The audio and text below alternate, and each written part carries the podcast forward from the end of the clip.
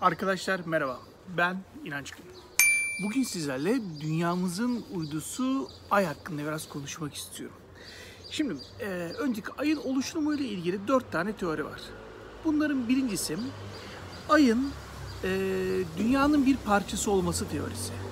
Bu teori şunu gerektiriyor yani şu şekilde e, Güneş sistemi oluşurken dünyadan daha küçük bir gezegen dünyaya çarpıyor ve bundan kopan parça ayı oluşturup ay dünyanın e, uydusu olarak devam ediyor. İkincisi e, yine güneş sistemi oluşurken aynı dünya gibi ay da bir e, toz bulutuydu ve o da katılaşıyor. Dünya ile oluşumu hemen hemen aynı ve dünyadan daha küçük olduğundan dolayı onun çekimiyle beraber e, bizim dünyanın uydusu olarak devam ediyor.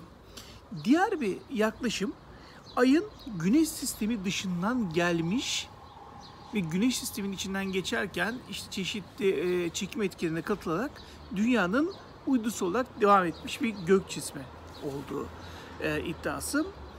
E, diğer bir iddia ise ayın tamamen yapay bir e, başkaları daha zeki uygarlıklar tarafından yapılmış yapay bir cisim olduğu ve uydu olarak dünyanın çevresine yerleştirildiği e, teorisi. Bununla ilgili de e, daha sonra konuşacağız. Şimdi ay neden önemli bizim için? Öncelikle dünyaya en yakın gök cismi olduğu için onun çekim kuvvetinden çok etkileniyoruz. Ondan dolayı e, çok önemli. E, bununla ilgili birçok efsane, birçok fenomen var. İşte dolunay çıktığında e, hani kurt adamın olması gibi birçok fenomen var. Ayın etkisine, e, insanlar üzerindeki etkisini gösteren. Onun dışında ezoterik ya da batini kitaplarda e, bu tüm dünyadaki yani herhangi bir dini akıma kalmadan tüm dünyadaki ezoterik batini kitaplarda ayın etkisi çok fazla var.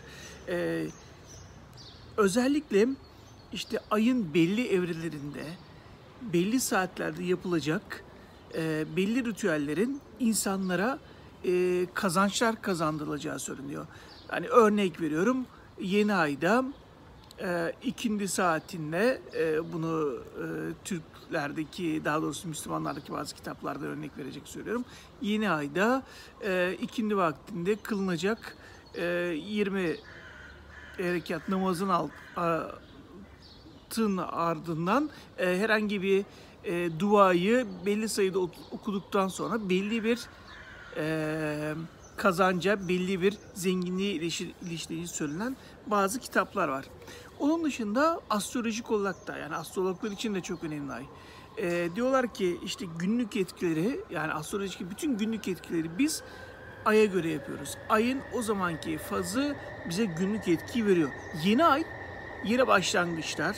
İşte dolunay bitişleri temsil ediyor. E, onun dışında ne var? Tutulmalar için e, baktıkları incelikli haritadaki kadersel etkileri de ay veriyor. Bunu da söylüyorlar.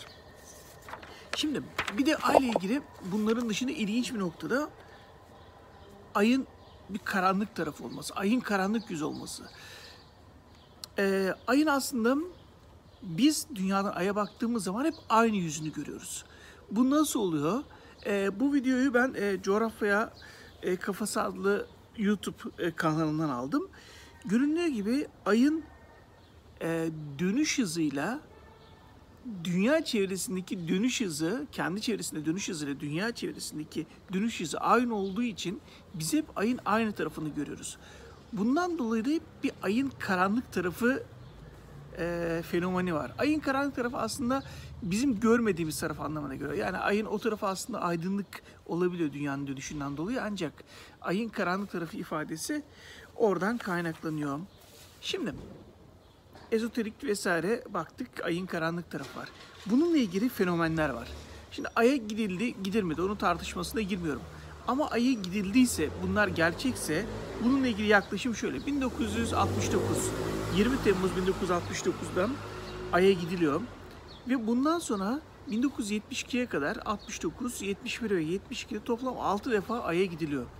Bu 6 defa aya gidilmesini takiben artık aya gidişler sonlandırılıyor.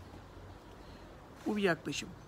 Diğer bir e, yaklaşım ya da siz bir komplo teorisi de diyebilirsiniz. Diyor ki 1972'deki son Ay'a gidişten sonra da e, Apollo serisi biliyorsunuz Apollo 11 12 e, Ay'a gidiyor. 72'den sonra da Apollo 18, 19 ve 20 adında Ay'a seyahatler gerçekleşti. 1972'de e, ki seyahatte artık ayın karanlık yüzüyle, ayın arka tarafı ile ilgili o kadar çok e, değişik e, bir yaklaşım oldu ki artık bunu insanlardan gizleyemeyeceği için NASA ne yaptı? Bundan sonraki ay seyahatlerini artık gizli olarak yürüttü. Peki neleri gizledim? Özellikle ayın dünya tarafından gözükmeyen karanlık yüzünde bazı yapılar bulduğunu, bazı dünya dışı e, varlıklarla, dünya dışı yapılarla, dünya dışı araçlarla karşılaştığı söyleniyor NASA'daki astronotların. Özellikle Apollo 20 projesinde yani gizli olarak yürütülen Apollo 20 projesi diyeyim. Çünkü e, Apollo 17'den sonraki projeler iptal edilmiş durumda. Apollo e, projesi Ay'a seyahat projesi olarak geçiyor. Özellikle Apollo 20 projesinde e, bir düşmüş uzay gemisiyle karşılaşıldı ve bu uzay gemisinde de e, içine girildi ve buradan e, da çeşitli uzaylı e, canlıların, ölmüş uzaylı canlıların dünyaya getirildiği bir yaklaşım var. Şimdi bununla ilgili komplo teorileri var demiştim ya. İşte ayın komple uzay gemisi olmasıyla ilgili bazı e, teori var. E, bu teoride nasıl bir teori? Diyor ki bizim e, galaksimizdeki bütün e, uzaydaki hareket eden her şeyin birim kütle çekimi 5.5 gram. Ama ayınki hesaplandığı zaman ayın 3.3 gram. Yani ayın içinin boş olması ve ayın içinin komple uzay gemisi olması teorisi de aslında burada geliyor. Ee, aynı zamanda ayın büyüklüğünün ve dünyanın uzaklığı öyle o şekilde ayarlanmış durumda ki biz bir tam güneş tutulması yaşayabiliyoruz. Yani ay biraz daha küçük olsa ya da dünyadan biraz daha uzak olsa e, bu sefer biz bir tam güneş tutulması yaşayamayacağız. O şekilde e, ayın uzay gemisi olması düşüncesi var. Ya bu konuyla ilgili ben de ben ne düşünüyorum? Benim düşüncem şu. Bence ay bir gök cismi. Nasıl oluştuğu konusunda bir fikrim yok doğrusu. Hani onu bu e, artık uzay araştırmaları yapanlar ya da e, astronomiyle uğraşanlar e, bulsunlar nasıl e, e, oluştuğunu bilmiyorum. Bence ay bir gök cismi. Ancak dünya dışından bizi ziyarete gelenler varsa ya da dünya içinden de e, bu şekilde bir teknolojiye sahip olan bir uygarlık varsa ayı muhakkak ve muhakkak bir üs olarak kullanıyorlar. Ve bunun içinde en kolay yer dünyadaki gözlemlerden en kolay kaçılacak yer ayın karanlık yüzü.